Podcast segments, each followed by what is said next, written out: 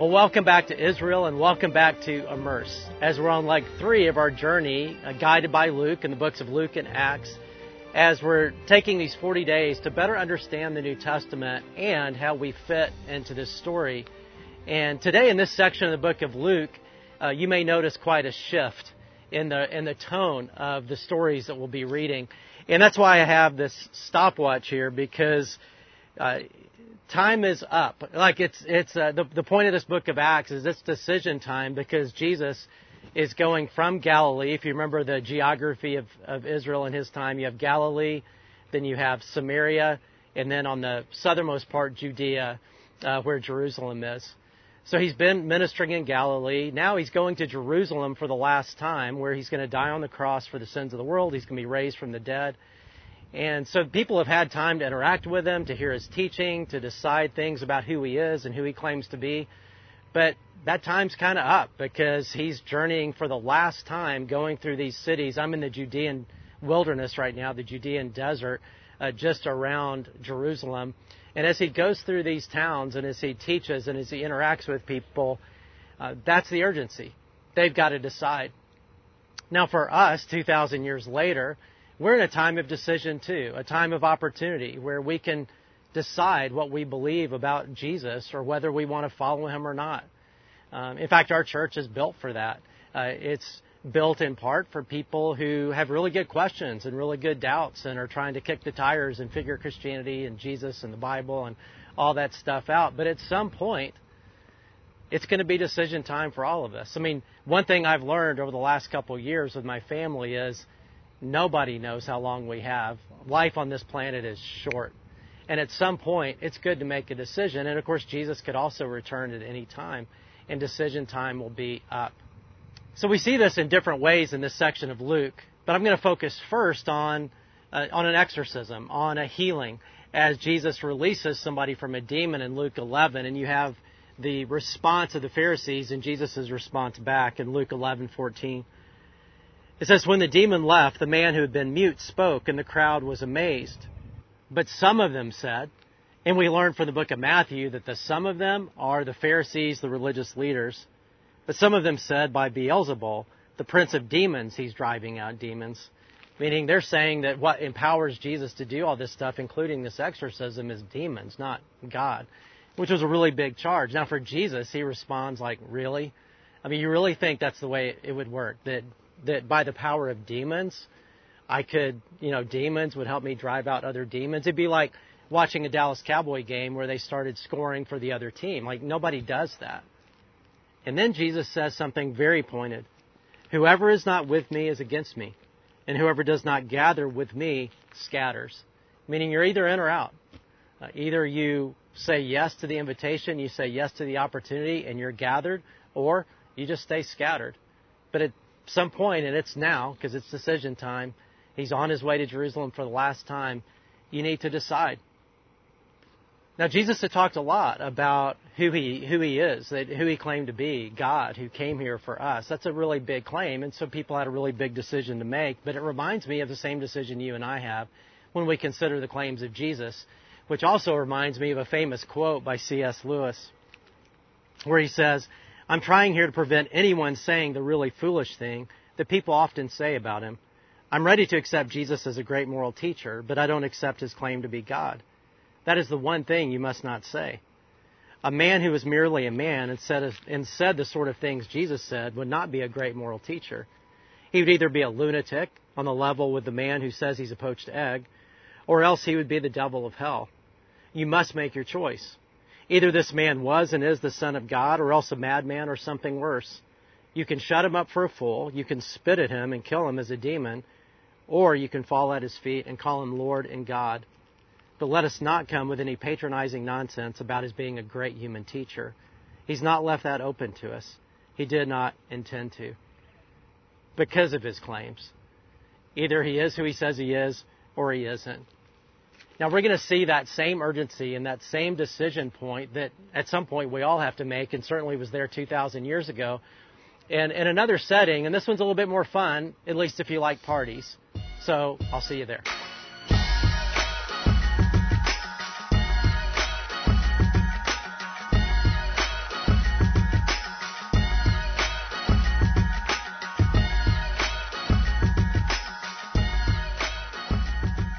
One of the other ways we see the urgency in this point in the life of Jesus as he's on his way to Jerusalem for the last time is a series of parties. And that's why I'm right here at a place, a 2,000 year old party place. This was somebody's living room in a really big mansion. Uh, this is actually a 2,000 year old uh, mosaic. It's beautiful. Uh, they were gracious enough to let me stand here because they don't know me very well. And, uh, but I'm going to do my best to take good care of it. Uh, but you, you may not realize it, but Jesus was quite a party person. As you read this section of Luke, you'll see that. Um, and you might think that Jesus would ruin a party, right? I mean, if you believe, as Christians do, that He's God, then inviting God to a party, I mean, that can kind of kill a party. It's like, look, everybody behave because, you know, God's coming. I mean, that's kind of tough. But Jesus never spoiled a normal people party or what the Pharisees called a sinner party. Uh, now he went to Pharisee parties and he tended to be really disruptive in those, and we're going to see one of those. So in this section of Luke, we, we see Jesus at four parties. A friend party, a Pharisee party, religious people party, a sinner party, so-called, and another Pharisee party where he tells a story about a party. And that's the one that we're going to focus on again as we're just sensing the urgency of the invitation and to either accept it or to extend it to others. So Jesus is invited to a Pharisee party. And, uh, and it would have been uh, probably pretty similar in some ways to this, where you'd have a triclinium, which means three couches. So you'd have a couch this way, a couch this way, and a couch this way. Uh, there'd be a low table. Um, everybody would try to be seated as close to the host of the party as possible because that was the VIP section. So the most important people would be closest to the host. And so Jesus is just watching this happen as people are trying to jockey for position. And he says, hey, you know what? Uh, why don't you try instead of going to the most important place, why don't you go to the least important place? Because that's what really great people do. And then people realize that they may invite you forward. Uh, then he makes another observation of the Pharisee party when he says, hey, instead of inviting uh, the best people you know and your friends, why don't you try to invite the poor, the lame, the outcast, uh, the sinner? People who never get invited to parties because that's the kind of party that God would like. And then he tells the story of another banquet, of another party, where he describes the kingdom of God as a party. Here's the passage, Luke 14, 15. A certain man was preparing a great banquet and invited many guests.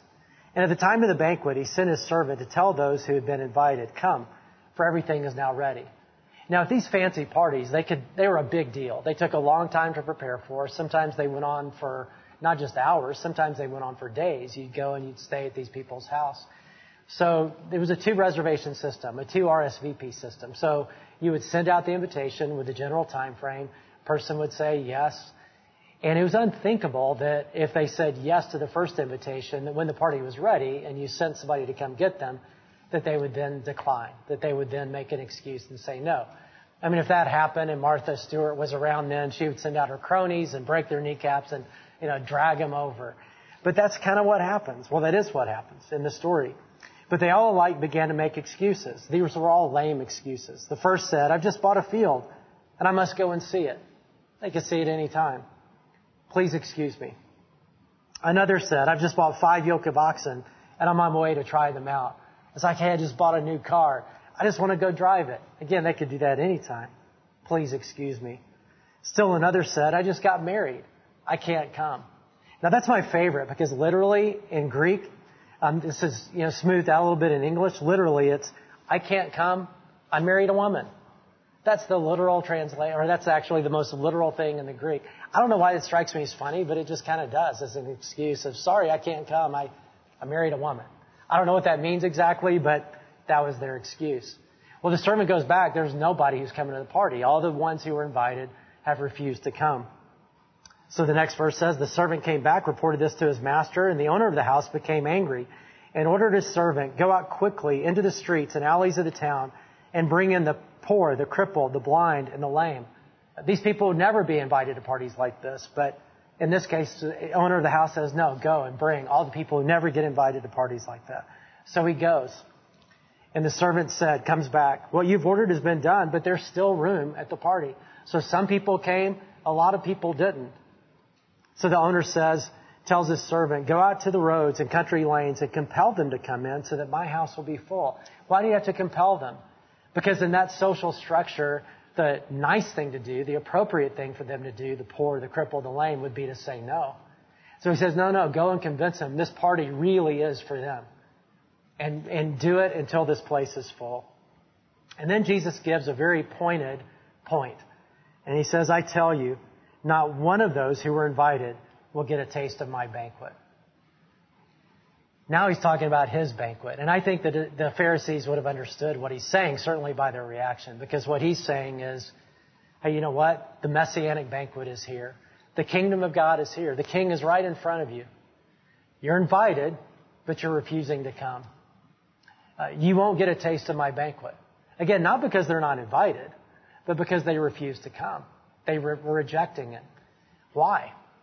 Well, one of the reasons is because his party was not exclusive enough. Uh, Jesus was open to all the wrong people. And they thought the Messiah, the King, would never open his kingdom to all the wrong people, only the right people. They just missed the heart of God. Uh, they made the kingdom an exclusive thing for people like them who felt like they were good enough. And of course, the point is we're all in the same boat. None of us are good enough. Luke 15, the next chapter, Jesus is going to make that point again because the same people obviously don't get the point. The Pharisees, because they get mad because he goes to another party with, with sinners where he is hanging out with them and they grumble about it. And so in Luke 15, Jesus tells three parables about a lost coin, a lost sheep, and a lost son, the prodigal son. And showing how when heaven celebrates every time someone who is lost to God comes to him. Not just when the people who are found, so to speak, hang out, but when those who are lost are pulled in. Because this party is for everybody. And that's the heart of God. Now it's easy to poke at the Pharisees for missing it and for misunderstanding the heart of God and making the party, the kingdom party, all about them. But the truth is, we all do that. Just in our sinful nature. Uh, when we become religious, right? When we uh, churches do this all the time, where uh, when we're found and we're pulled in, we start our life starts to change. We learn more of the Bible, and and we can very easily look down our nose at those who kind of were like we used to be in our minds, like we're some and we're in some different category, and we end up making the party about us, make it exclusive, so that others don't even feel like they can come. It happens all the time, even in churches like ours. There's just this natural tendency to do that. Uh, in fact, not too long ago, I was talking with a friend who was a Chase Oaker, and I say was because they was explaining that they were leaving our church, uh, and the reason was is because they just felt like at this stage in their family's life, they love Chase Oaks, but but they needed to be part of a church that was built around church people, not so built around people who don't go to church. Because we're intentional about that. We do church in a way that's not just for church people, but those who don't go to church. And and I didn't say this. I didn't think on my feet fast enough. But I, if I had to do over again, I'd say, can you just say that again and listen to yourself talk? That you just want a church for church people. Because I think if you hear yourself talk, you'd realize, yeah, that's not the kind of party that God calls us to be. So what Jesus is desperately wanting us to understand, certainly as His people, as the current expression of the kingdom party as His church, is to be the kind of church that isn't just for us, but for those who aren't here yet. Because the theme of today is the urgency of the mission. Because the invitation is there. It's there now to come into the party, to begin a relationship with God. But it's not going to be there forever. I mean, life is short.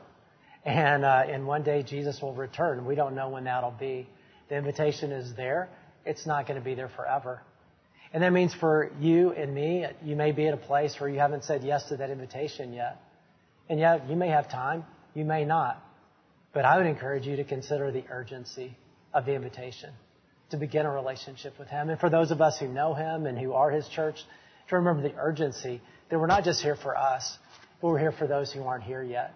Which means we need to be committed to kind of, just like Austin, keep Austin weird. We need to keep Chase Oaks weird. We need to keep Chase Oaks the kind of church that Jesus would say, yeah, that's the kind of party that I would like. Because otherwise, we'll miss the Jesus party. And just like the master told the servants, keep inviting people until this place is full. Because remember, this is not our party. Uh, it's God's party. Uh, we're the servants who get to prepare the party and invite the guests.